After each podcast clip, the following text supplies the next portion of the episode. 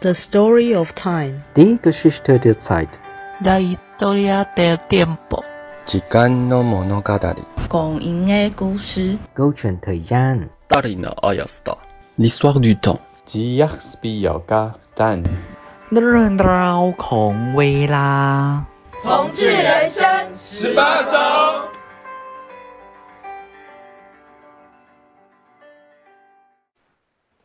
嗨，各位听众，大家好。嗯、呃，呃，你现在在收听的是台湾同志咨询热线直播的 Podcast《光阴的故事：同志人生十八招》手拉聊天会。我是 IKEA，我是 C 轮，我是胖胖。嗨，我们又在空中相会了，好老派的开场。对啊，你真的很老派耶。那呃，我们今天呃，我们我们上集聊了呃。疫情的大家的生活嘛，那像大家如果呃，应该也是会发现，我们现在还是采取远端的录音，所以至于品质上面，就请大家多多包涵。那我们今天要讲什么主题呢？今天我们请到了一位特别来宾，哦，终于不是我们三个人在那边尬聊，真的。这个来宾非常厉害哦，我们要讲的主题呢是关于恐怖情人。对，嗨，hey, 大家好，我是尤婷妮律师，高兴跟大家聊聊什么是恐怖人。好，尤婷妮律师嘛，对不对？对。好，那我先问一下好了，就是呃，恐怖情人这个呃议题是你你是怎么哎算是？对这个这个这个是特别的了解吗？嗯呃，因为我自己主要是在做有关家方面的案件的律师。那我们家事案件，除了大家一般想象得到的有关离婚啊，或者是小朋友啊侵权这些，还有相当大的一大部分是在处理有关保护令或者是伤害夫妻或者是情侣之间有发生一些暴力言语、肢体。骚扰冲突这样子的事情，所以在讲这个恐怖情人部分的话，跟这个法律方面的一个关系其实是很深的。那尤律师在处理的呃这个案件，其实常常听见呢。那我们可不可以请呃尤律师来讲一下，到底怎么去定义恐怖情人呢？呃，其实情侣在交往，那对于对方会有一些期待。或者是呃这个这一点我们讲做控制，这些其实是还蛮常见的。那什么时候会逾越一个一般人可以接受的一个范围？这个时候就会跑到我们所想象的这个词，就是恐怖情人。一般我们常常讲到恐怖情人，就是好比说要求分手，那他不同意，他就给你一些来一些激烈的手段。跟你下跪，然后跟你求，求不成以后，可能就开始威胁你说要把你的裸照散布在网络上，或者是要对你不利，或者是要对自己不利，想要自杀。这个是我们一般常会听到的。那前强烈一点就会变成社会案件。好，好，那请 Karen 回应一下。哎，这个，所以像比如说威胁裸照这个事情，就已经构成恐怖情人的要件了。这个还蛮严重的，因为呃跟法律有关的话，其实它就会有所谓的恐吓为安的问题。啊，所以对，因为你还说蛮严重的，我从来没有想过说只是威胁说我要散播个裸照，然后他可能就会负有法律责任这样子。我蛮严重的。那那我想要请问一下有律师，那因为像我有朋友啊，他他遇到的恐怖情人就是不断的跟踪啊，然后写骚扰信啊。然后，譬如说，他会写信给他的家人朋友啊，或者是是跑去他公司啊，去跟他的老板讲啊，怎么样啊？然后，要不然就是因为他没有出柜嘛，所以他又跑去他的，因为以前曾经交往过，所以彼此之间的父母家长都认识嘛。那他他就又跑去他的他的长辈的家里，譬如说爸爸妈妈家里，然后去跟他就是威胁啊，或者言语的骚扰骚扰这种。那这种像一般我们知道的法律常识，就是你你你必须要举证嘛。像这种很难举证，因为譬如说我妈妈跟我讲说，哦，她有跑来家里找他，可是没有证据啊。她只那因为我妈妈跟我讲，那妈妈可以去上法庭举证说，哦，她她曾经有来过我们家嘛？可以哦，妈妈就是证人，可以。哦。好，我想问一下游律师，就是所以在法律的名词上有恐怖情人这个专业的名词吗？呃，没有，没有。但是我想说有有那种，但是我有听说有什么什么反跟踪法什么的，那个是不是也是有点跟恐怖情人有关系啊？对，但是只是法律的用语，不会用这么口语的用语。那反跟踪法的话，它就是算是现在是比较。我们算是落后其他国家有这个法典，已经落后了几十年了。那因为社会事件才会促使这个立法，现在有比较加快脚步这样子。好，希伦，我有一个问题，像因为刚刚一开始就有在讲说，比如说像这种家事或者是呃，就是属于民事之类的东西，很多都是你有关系嘛。可是假设是说，呃，你只是跟这个人交往，你只是跟这个人交往，然后。嗯，这样子的话，其实，在法律上，理论上他应该没有一个法律上的关系。这样子的话，我也可以说，假设这个人就是避名，然后他开始要疯狂在那边跟威胁你啊，散发裸照啊，什么威胁自杀等等，这种这种也可以吗？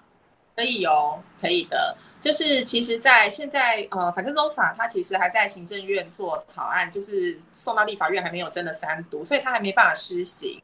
那他其实他就是在讲很典型的，就是其实就是跟性有关系的性啊、性别啦、这样的一个骚扰的行为，就是反跟踪法所要去规范的。那我们现在没有反跟踪法，我们现行的法律关于刚刚 C 轮讲的这个案子的情况，其实也是可以做处理。因为你如果是前女友、前男友去做这样的行为，其实你就可以用保护令，或者是去做恐吓为安。其实，在刑法跟现行的这个家呃家庭事件暴力防治法都有可以做。就是，但是你就是要证明他跟你可能有过亲密关系，或者是你们有交往这样子。对啊，就讯息啊，或者是照片啊，都可以啊。哎，那我还有一个，可能现在不是很，就是也许已经是过去式，但因为我出于好奇，还是很想知道，就是在同婚通过之前，即使你是同性的亲密关系的话，他法律上也是可以认定说，哦，你们有亲密关系，所以你现在。在中这中间就是有一些恐怖情人的行为的话，我也是还是可以申请法律的救助这样子。有有有，我们实务上也有遇过，都是有的。只是他哎，你进行婚呃婚姻的这个东西，或者是跟婚姻有关的的这个法律关系，这个是呃同婚的前后不同的地方。但是呃同性的伴侣他的做的这个行为，还是可以规范到这个。以前现有的法律里面，毕竟他这个行为还是危害还是要做的。哦，我觉得这样还不错哎，就是以前是有这个叫什么有名呃有实无名就对了啦，对不对？对。哦，好，那呃接下来可不可以问一下尤律师说有没有什么就是比较常见的一些什么实务的判例啊，或者是什么样的行为会怎么样判？可不可以跟我们？呃，说明一下，其实那个恐怖情人他呃做的事情都是跟刑法比较有强烈的关系，好比说去威胁说我要自杀，要去杀你啊，或者是要把你的亲密的照片、影片去公布啊，那这些在刑法上都会有相关的一些案例，像呃我有去查了一下最近几年的这个近期的司法的实务的判决。那其实他如果没有到很严重，就是说，呃，真的去把你捅个几刀，或者是泼你硫酸这种，其实他做恐吓，其实判的都非常轻。所以为什么会有一个这个反跟踪法？反跟踪法就很重。像我们说去威胁别人，然后去把他的裸照真的散布，其实都判到几个月而已。其实他都是可以易科罚金，都判很轻。可是反跟踪法现在它的这个法定刑最高是，如果你是呃没有拿比较比较危险的东西，那个才会到五年以下，不然你一般的这个行为是可以判到三年以下，算是蛮重的。所以其实反跟踪法会才会有一个真正的吓阻作用，不然一般人想说，有时候失去理智的想说啊，我就可以那个罚金罚一罚也没事啊。我就骚扰一下我的，我就这这口鸟气，我就出了这样的行为，其实是对别人造成一个很严重的一个威胁，但是其实罚的就是过轻。好，请胖胖。哎，我想要请问尤律师哦，因为我看到那个资料啊，就是譬如说我跟踪，我已经申请了保护令，嗯，然后可是对方还是不断的在骚扰我或者跟踪我，嗯，这样子，因为有时候我们在举证当中，就是他可能就是一时之间突然我下车，然后我就看到他人在那边。我有朋友是这样跟我讲，他说他就会跟踪到他他他家，或者在他家门口等他啊，这样子。然后可是他看到他，他也没有讲什么，可是他就是站在那边，让他心生恐惧。这样子，因为第一他也没有，他没有靠近他，他也没有跟他讲话，可是这样子他也就是他也有心生恐惧啊，可是他也没接触他，这样很难很难去就是就是情绪上的一种勒索，那他也没有办法举证说。因为他这样子的行为，然后让他不舒服，可是他有申请保护令哦。照道理来讲，是不是应该要有一段距离，或者是他他就不是不能出现在我面前这样子？我是不懂到底像这样子的话要如何去举证，或者是跟法院提出什么，哎，再再去限制他不能出现或者怎么样？因为我朋友他有这样子的困扰。呃，如果刚刚那个呃胖胖讲到说，就是你的朋友已经申请了保护令，那其实保护令裁定的内容应该就会讲到说，这个呃相对人就是这个有这个跟踪行为的人，他要去靠近这个被害人所谓的工作场所，或是他家，或是他本人一百公尺、两百公尺之内的一个范围，他应该会有写这个。那如果说他现在就是违反这个，他不问理由，反正就是不能来靠近。那你靠近了，你就是要去举证。你旁边如果有你的亲人，有你的朋友，就可以帮你作证。或者是你看到了，你直接拍下来，那你一定是超过离了，已经跑到很近的地方来拍得到，这些都可以当证据。哦，对啊，因为因为我觉得有时候就是这样，你就是突突然之间，譬如说我今天上班累得要死，然后回到家，在家门口的巷子口就看到他。对，那你可能拍他或者什么，他可能就是强辩说没有啊，我只是出去买东买东西遇到这样。这个没有，只要他保护令已经成立的，他不会真的很难，因为你在，但是他就是要避免。嗯，因为我只是说他遇到或是什么的，那我相信呃司法实务还是会做一个客观的判断，但是通常很难这么巧啦。如果你跟他，除非你跟他很熟，不然你怎么会一天到晚这样不小心遇到？这个倒是很难，很少见。嗯，好，希伦。对，因为我刚刚有听到一个我觉得比较有趣的，就是说，假设他就一直在那边威胁说，如果你跟我分手，我就要自杀这种。他威胁要自杀，他也没有，他也没有说要杀你，或者是杀你家人，或者就是怎么样。这种这种也算是一种恐吓吗？因为他是威胁是说我杀我自己哦。这个就是看个案的判断，因为通常他杀他自己，你你比我我讲一个具体一点哈，他跑到你旁边杀自己，这样大家会不会害怕？他如果在他家自杀，我们看不到，我们就不会害怕，对不对？我们只是觉得怎么会有人这样子？可是他跑到你旁边来杀自己，这还是很恐怖的行为。很多恐怖情人他们在犯案的时候，其实他们常常会有自残。他们其实去伤害别人跟自残常常是伴随的。我们有常看到社会新闻是杀完对方以后就把自己也一起砍了。所以其实当他说这个的时候，这个就一定要一起考虑，不可以说，哎，他又没有说要对我不利。其实那很难判断说之后会做什么事。所以如果他默默在家里自己饮药自尽的话，我们就不理他，因为这没有算恐吓。很难，就是。这个他毕竟伤害的还是他自己啦，可是他如果跑到外面这样，真的是其实没有办法容许有这种这种危险。哦，我懂了啦，就是你利用这个死亡，然后要惊吓到别人是不行啦。那如果你真的就是要死的话，那你就去死这样子。哎，我讲这样会不会有点太过分？太太希望他还是要去就医啦，这个通常都是已经有忧郁症的状况了。了解了解了解。好，那我刚刚有想到一个就是。诶，那如果他说我在家里自杀，但是我现在要死，然后我到处跟人家说我现在要死，就是因为你，就是散，应该很多人会用这种方式吧，但是我没有到你旁边，我就是先从你的周围去散播，这个也很恐怖诶。这散播谣言吧，这算恐吓吧？这种就是，反正这种就不是就是。我要死，然后一直言语骚扰你嘛，就是情绪勒索这种很多哎、欸。对，这种也算吗？这个你看他有到情绪勒索到这个听他讲话、写讯息的这些看到的人，那这样子大家一定会觉得有危险、有危机，因为他他说如果你不怎么样，我就要杀我自己或什么的，这个东西还是会有成立的可能。哦，很懂很懂。感觉收证非常收证收集证据是非常重要的事情。可是现在其实比较容易，因为现在大家都有手机，对不对？比如说像胖胖刚刚讲的那个情形，他真的不会，就是你如果他就是站在对街，你就是把手机拿起来就对着他的话，他也会知道你就是在收证啊，因为你手机都可以照得到的地方，我觉得那个应该就是很很，其实是可以做一个很明显的证据啊，对对吧？对。其实还有还有一件事情，我觉得，因为我刚刚看到传来的讯。就是资料上面的案例呀、啊，那个刑责判的都很轻诶、欸，什么拘役四十五四十九天，折合台币四万九，一天一千块，妈呀，真的很真的很少诶、欸，这样判一判，我我看我刚才看看的这样从头看到尾，我就想说，妈呀，这种恐怖情人也是真的太便宜了吧？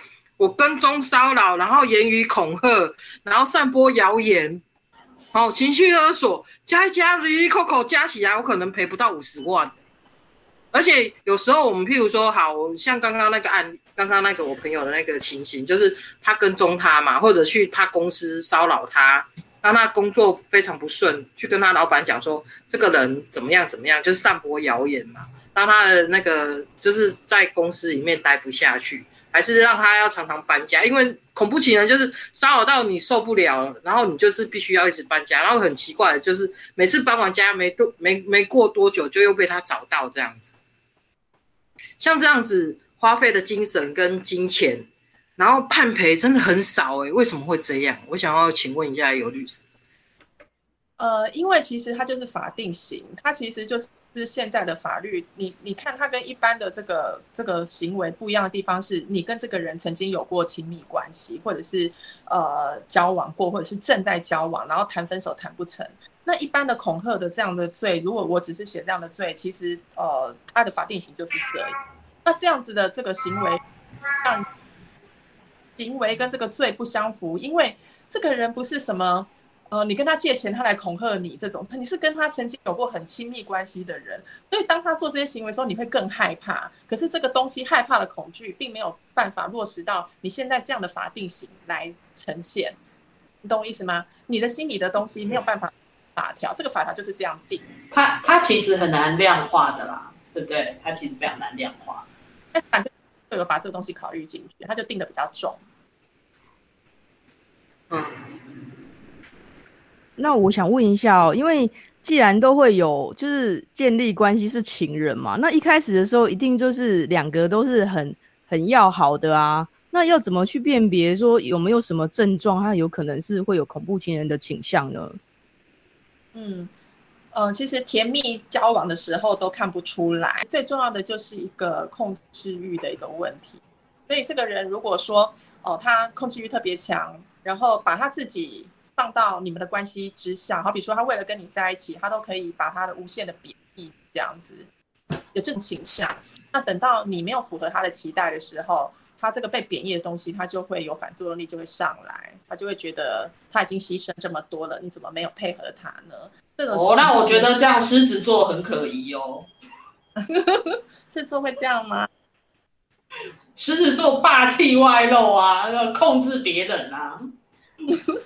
哎、欸，我我想 反驳一下，就是狮子座也很要面子，所以应该还是要抓抓住那个伴侣的那个状态。我觉得其实控制人的人，其实土象星座，我们现在一直开地图炮。还有，哎、欸，是因为我刚刚扫到那个狮子座的那个 IKEA，对不对？所以你要出来辩辩解一下。狮子座也很好控制，不爱的都很恐怖，不爱的都很恐怖，好吗？说实在话，不爱的都蛮很恐怖。对啊，我同意。我觉得，我觉得控制欲真的是一个蛮明显的那个状态，就是蛮明显的表征。因为通常这种恐怖情人一定都是控制欲都蛮强，就是从交往一直到分手都是控制欲很强，是没有错。嗯，但是我觉得有时候在刚交往的时候，对方想要呃照顾你，想要来接送。想要随时知道你在干什么，都很甜蜜啊。那你不会觉得那是控制啊？你就觉得说，哇，他就是很爱我，或是我随时都想到他，你怎么会有办法知道那是控制欲？哎，有的很夸张吧？例如，你觉得怎么样很夸张？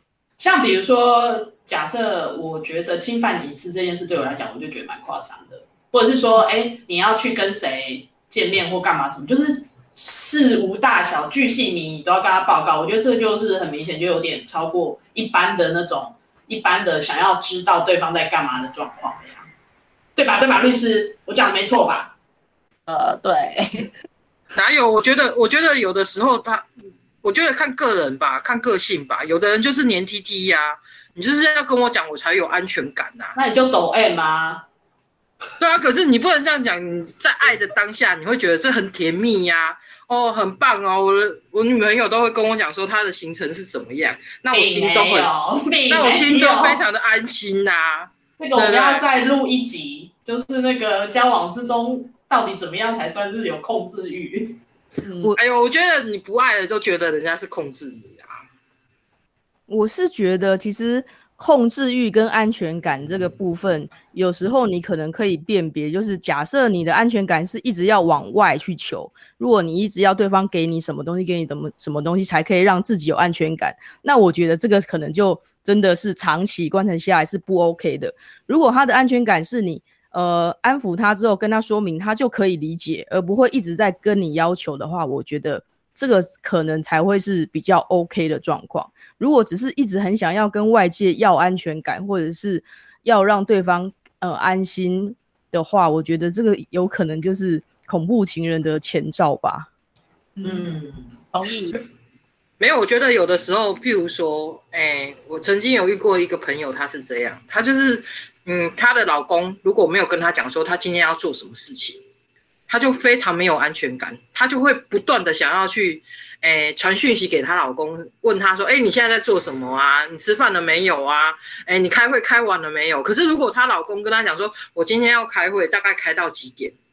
然后下午大概几点回家？这样子，她就非常的安心，然后就也不会说，可是你看哦，像这样子的话，这个跟控制欲，像她也是会控制她老公嘛，要她跟他讲回报嘛，对不对？可是他如果有回报，他就 OK。他如果没回报的话，他就会想要控制他嘛，对不对？我觉得这个有时候很控，很很很个人呐、真的，这也不是说好不好，我觉得就是找一个平衡呐、啊。嗯呃，哎，我觉得胖胖胖讲的这个也蛮有道理的，就是好像也不是同样一个方式就可以适用所有的人，有些人确实他需要的安全感，只要你跟他报备一下。你他就可以得到安心，哎，所以我觉得好啦，刚刚胖胖讲的也不是没有道理，因为的确就是虽然是很看个人，最主要是我们去如何衡量那个界限，尤其是分手以后，本来刚开始很甜蜜的这个控制欲，不要变成说，哎，真的触犯到法律规条，然后变成恐怖情人的状况。那我们今天先聊到这里，下一集呢，我们就会来探讨如何。不让自己跨越那一条线，变成恐怖情人，然后还有为什么我们要来探讨这些有关于恐怖情人的问题？因为我觉得这个在女同志之间其实是呃很重要的一个议题。那今天就先到这里，就拜拜啦，拜拜。嗨，大家好，这里是同志咨询热线，我们是台湾第一个立案的同志组织，我们有八个不同的工作小组，提供各式各样的服务给同志社群。有你的捐款支持，我们可以为台湾的同志做更多，也欢迎到脸书和 IG 追踪我们哦。